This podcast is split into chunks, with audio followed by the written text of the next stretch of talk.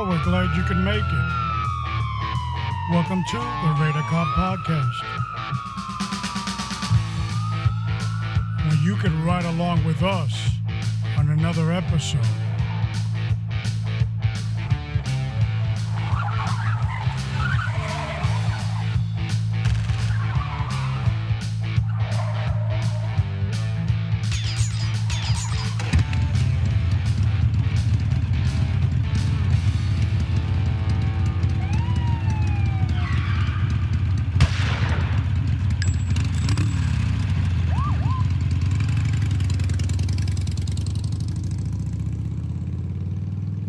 I came to you, brothers, announcing the testimony of God to you, I did not come with brilliance of speech or wisdom, for I didn't think it was a good idea to know anything among you except Jesus Christ and Him crucified. I came to you in weakness and fear and in much trembling. My speech and my proclamations were not with persuasive words of wisdom but with a power demonstrated by the Spirit, so that your faith might not be based on man's wisdom, but God's power. Welcome to Radar Cop Podcast. I'm your host, Alpha Mike, transmitting high atop of Florida's peninsula, the mountainous region of Florida at 108 feet. If you want to hear more on this powerful word of God that I read, 1 Corinthians chapter 2, verse 1 through 5. Of course, every time you hear this broadcast, you can always catch what this word meant by going to radarcopnation.com. Once the page downloads, go to the section that says Test Everything, and there you will hear this message the power of God. Plus, there's other messages there as well. Messages last 90 days, but we know that the power of God exists forever. Benny Squint is the subject that we are going to discuss today on episode 148. And we are going to speak upon the elite of the elite in mafia circles from the Wise Guy series files of Radar Cop podcast. This family became powerful, it became rich with political connections. It outsmarted its opponents, it outsmarted law enforcement. It became, as it became more and more powerful, one of the largest Cosa Nostra families in America with over 300 members. It became so large and so powerful. At the same time, it became so secretive, even to the point of who was in charge. That secret society within a secret society existed from this story all the way into present day today. They have confused even the other crime families as to who's really in charge, making them today's topic. When we look at our subject, we see a man that was, of course, born of Italian heritage because you have to be uh, of Italian heritage to be part of La Cosa Nostra. But he's born in New York City in the year 1908 on October 6. The name Philip Lombardo. His AKA or names that he was called was Cockeyed Phil and also Benny Squint. You see, he had a little squint or a little eye that was cockeyed. Of course, a lot of these nicknames were never really told to mobsters to their face.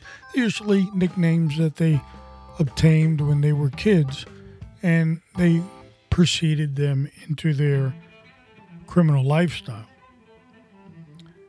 1940, he becomes part of a criminal group in East Harlem, New York City, which was heavily um, it was a it was a heavily influenced neighborhood of Italian heritage, and on 116th Street, he started hanging out there, doing his thing, and he caught the eye of Mike the Trigger Coppola, which was the trigger man back prior to the organization or the organizing of La Cosa Nostra. Remember, our dates are always 1931 and to the present day. But Coppola, he was way before that. So he catches the eye of Benny Squint, and Benny Squint is now on his payroll. By the mid 1940s, Benny Squint now is a member of the crime family that bears the name of the founder of the commissioner, Lucky Luciano, the Luciano family. His Rhine and his area of influence for Benny Squint was East Harlem. Originally the turf of Trigger Mike Coppola, Coppola now is using Benny Squint as one of his main influences in the neighborhood and his aide. This would help Benny Squint later on in life. Because Phil Lombardo, better known as Benny Squint, was so low profile, not a lot of people outside the area of East Harlem knew who he was. He, would, he didn't come under the attention of law enforcement until probably the 40s that he might be tied into organized crime. He becomes an influential member of the Genovese crime family. In 1959, boss of the family now is Vito Genovese. We remember from a retake of our old or our other Wise Guy series episodes when we talked about Vito Genovese. He takes over in 1957 after he sends his man, Vincent the Chin Gigante, to go ahead and put a bullet in Frank Costello's head, but he actually put it inside his fedora hat, skimming his head. But that was enough for Frank to say, I quit, leaving Vito Genovese in charge. Also in 1957, Vito Genovese wants to be recognized as the boss of the family. He wants to change the name of the family from Luciano to Genovese, and he wants to become regarded as the boss of bosses. He orders a meeting of all the commission members up in Apalachin, New York. And this was a tremendous catastrophe because they had already met in 56, actually meeting once every five, maybe 10 years. But because Vito wanted attention, Vito got attention, and so did a lot of mafia members. It was enough for a lot of people to put up with, like Carlo Gambino, that was the boss of his own family also in 57, and taking over the reins from Albert Anastasia, Gambino all of a sudden uh, thought that Vito might be getting in the way. Course, Lucky Luciano was in Italy at the time, deported from the United States, and didn't like Vito's takeover of the family so it wasn't long before Vito was set up. Puerto Rican drug dealer by the name of Nelson Cantellops, he turned around gave state's evidence. Later, he does confess, not not officially, but unofficially, that he was paid by members of the mob to give that false testimony. Nelson later met his faith and uh, is no longer with us. Vito was sentenced basically to death because the sentence he would never leave prison again. Vito attempted to run and did run the Genovese crime family from the prison walls. Inside that family, he would create, Vito, a panel to run his family from the streets part of that panel was this person we're talking about today, Benny Squint. It was important for Vito to create this type of street boss panel because he knew he had enemies in the mob. He knew he'd what he was charged with and found guilty he didn't do. He knew that there was a power behind those false testimonies. So he started to go into secrecy. Of course, Joe Valachi, the great snitch in 1963, didn't help out matters either because he was a part of the Luciano family or Genovese family. So, going in deeper into secret society within a society in secretness was Vito's game. He appointed his panel, and although there were three, there were really four. Now, this is to a lot of debate to a lot of mafia experts, but the truth of the matter is that the three or four on the panel were in charge of the family. The commission under Gambino, they wanted to create a friendly face over at the Genovese family running the day to day operations. So, even more so, why they had to go into becoming a secret family within mafia circles. The ruling panel was Michele Miranda, Jerry Catena, and Tommy Ryan Eboli. Of course, Benny Squint wasn't too far away. The panel would run the day to day operations. These were capos. Genovese did give them positions, like Tommy Ryan was acting boss. Miranda was underboss. Jerry Catena was the consigliere. But it was just a three capo panel, and they would run the day to day operations. Genovese dies in 1969 in prison, but not before he dies, he figures out he needs to appoint a new leader. That leader would be Philip Lombardo, Benny Squint. Benny had shown his effectiveness as a leader and that he could kind of navigate from behind the scenes. You see, his criminal record goes back to 1928 to 1958, and they were all small little type of crimes, vagrancy and and uh, possession of a stolen car, and all kinds of things that uh, law enforcement could uh, con up. Very little jail time.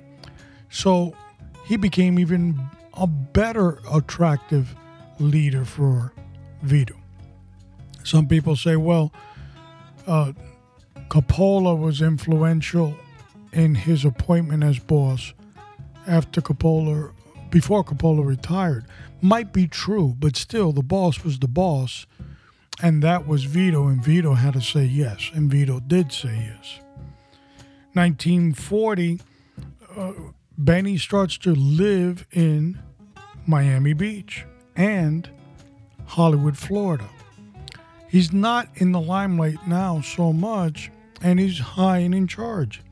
He also moves to Englewood, New Jersey. It is important to know that in the 40s and 50s, he's mostly out of the city than in the city but people in the circle knew who he was. They were getting Benny ready for the throne. As the time goes on, after the death of Vito Genovese, Benny is no fool and says, We're going to continue with the panel. I'll just be behind the curtain if you need me. And he starts to appoint front bosses. Now, the ones that we spoke about, like Miranda, well, he dies and ends up going to prison and dies in July 1973. Jerry Catena, the underboss, 75 is his demise. Uh, he, he becomes an official retiree because of poor health, but he actually lives to he is 98 years old. But he was retired. And Tommy Ryan Eboli didn't fare so well. You see, in 1972, he's killed because he owes $4 million to Carlo Gambino and he didn't pay it up in time. So Tommy Ron, Ryan was Im- immediately removed. So we got Benny Squint now. He's basically somewhat in charge. Ever since 1959 to, 1969, he's a part of a three man panel. He's the fourth man out. And from 69 to 80, he's the boss. Vito has died, and Benny Benny's taken over. He quickly creates his front organization with um, his bosses that he's got out there to fool law enforcement and, in many regards, to fool other mob families. There was always a, an, an identity issue over at the Genovese crime family, even to today, as who's in charge. During the era of Tony Salerno, the government in the in 1985, the commission trials, they sentenced Tony Fat Salerno to 100 years. Only later to the Justice Department make an official announcement that Tony was, in fact, not the boss of the family. He was a front. And it has been a mystery to many people. Of course, organizations within the mob would negotiate with the front boss. They, they didn't question. That's who they were told that is in charge, and that's who they went to. The hierarchy of the Genovese family knew who was actually pulling the strings. It became uh, a system that was improved and it was a system that worked for the Genovese crime family. Being rich and with 300 members made them very vulnerable through uh, from jealousy and other groups and law enforcement. So going into secret or hiding what their true assets were, who's in charge, really gave them the power that they needed.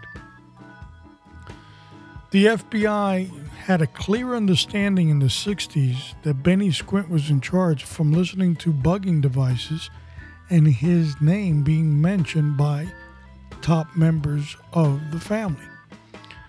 So I told him this is just not an ordinary soldier, as Vito, uh, excuse me, uh, Joe Valachi, the snitch, had described him in 1963 in front of the committee, the Congress, Congressional Committee. He named Benny Squint as a soldier of the Genovese crime family. So Joe didn't read the latest memo. So the picking of him, of Benny Squint as the leader was perfect for what the Genovese crime family wanted. Low key, confused about his true identity. Is he a soldier, a capo? And the ones in the family, of course, they knew he had position of authority, but what type of authority? I know he was in a panel, and when one would go to jail or get an indictment, then they'd squeeze Benny in. But Benny was pulling strings. As time goes on, law enforcement's understanding of how he operated Benny, it originates from Genovese when he's in prison creating a panel. Benny now perfects how this is going to operate. And the front boss is created. Now, during this era from 1969 to 1980, the front bosses were Tommy Ryan. For for Benny Squint were Tommy Ryan Eboli. Some people say, well, he was a real boss. He wasn't a front boss. Really? How do you know? I, I wouldn't Why was the panel created then? Genovese gave them names, but there was still a front because Genovese was alive in prison, calling the shots. They did the day to day because communication back and forth to Vandergeest was difficult because he was in prison. But ultimately, the boss is the boss. So, Tommy Ryan here was a front. We know he got, for being uh, late on his payment plans with Gambino, he got done in. Frank Funzi Tieri, he was a favorite of Gambino. A gentleman, he was known to be a businessman and not violent. But uh, Vito Genovese was a thug, and those around him were thugs. So this was another perfect front. A lot of people say, well, Gambino had the influence to put him in. And Gambino had no influence to do anything in the Genovese family. They led people to believe. And Funzi did a good job. So he eventually gets sentenced, and the sentence was a death sentence. He dies in prison. And then, of course, Anthony Fat Tony Salerno, that he basically runs from the 70s all the way to 85 when he's convicted. So the organization has been very secretive. Benny here will eventually, law enforcement will officially know in the 80s when they had a confidential informant, and then, of course, he became a snitch, started testifying against members of the Genovese family. He was a Genovese soldier himself, Vincent Fish Cafaro, and he was Fat Tony Salerno's sidekick, you know, the, the aide. And when they all got arrested for the commission case, Salerno got upset with him in prison and started barking, Where's the money I that we gave you for Shylocking? That 30000 He hadn't been making payments. You're sitting here behind the bars with me doesn't mean you get a free pass. And the fish didn't like the way Solano had barked at him and became a cooperative witness. This is a trend in the Genovese family because we know Joe Valachi, when he got barked at by Vito Genovese in prison, he didn't like it either, and he became a snitch also. So death was imminent for whatever reason. And the fish tells the FBI all about Benny Squint. Benny was already gone. Didn't really matter. But they learned now, with egg on their face, the FBI, the bald headed guy with glasses that looked like a CPA accountant, was the guy in charge for a long, long time.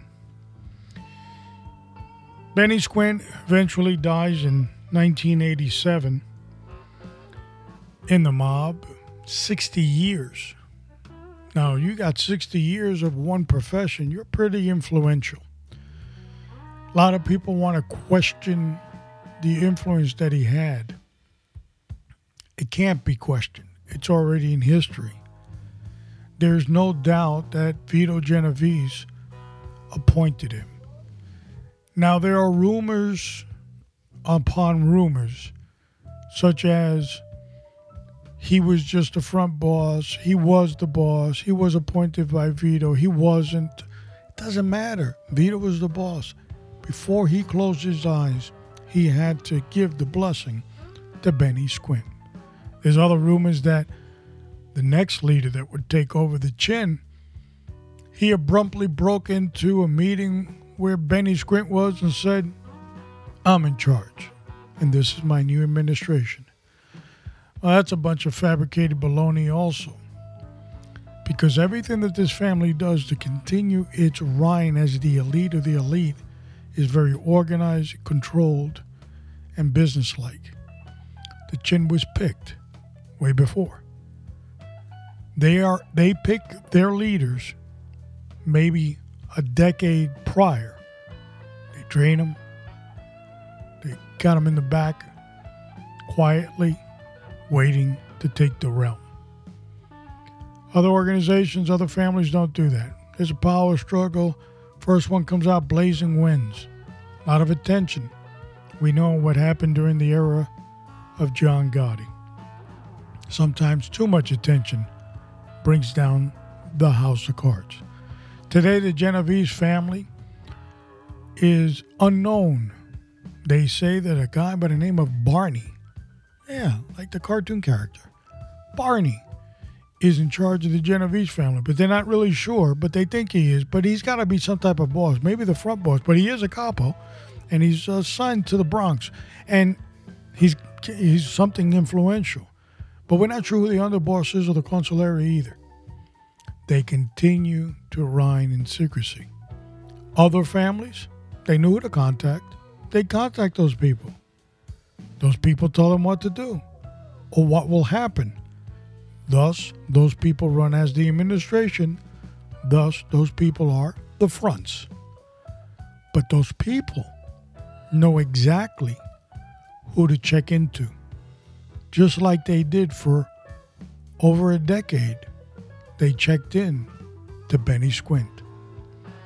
What's up next? Well, we're going to talk about the Law Enforcement Officer Safety Act, LEOSA. Right. It's the ability of law enforcement officers to carry a gun anywhere in the United States. So, what's the problem? We're going to talk about what those problems are. Been there since inception and constantly getting worse. Just turn on the news and you'll see.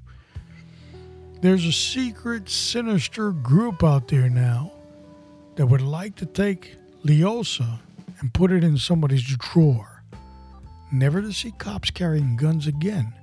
You see, they don't want to defund them, they also want to disarm them.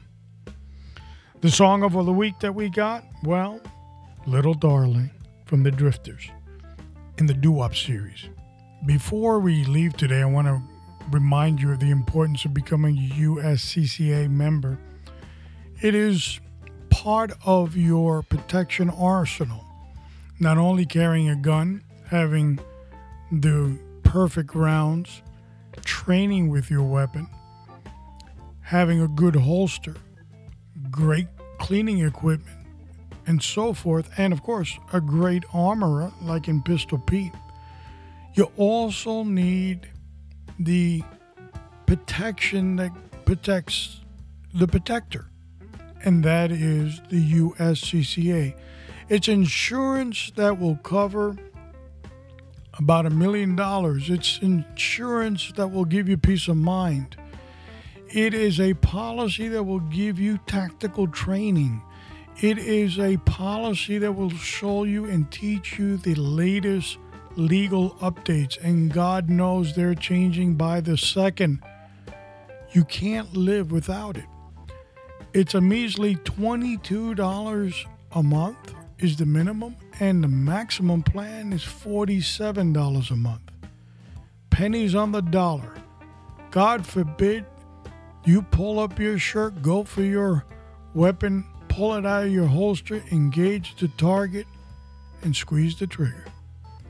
Because whether the person lives or dies, you can rest assured that the liberal leftist wing of America is coming at you with every legal response they can because they want to exhaust, exhaust concealed carriers into saying it's not worth carrying.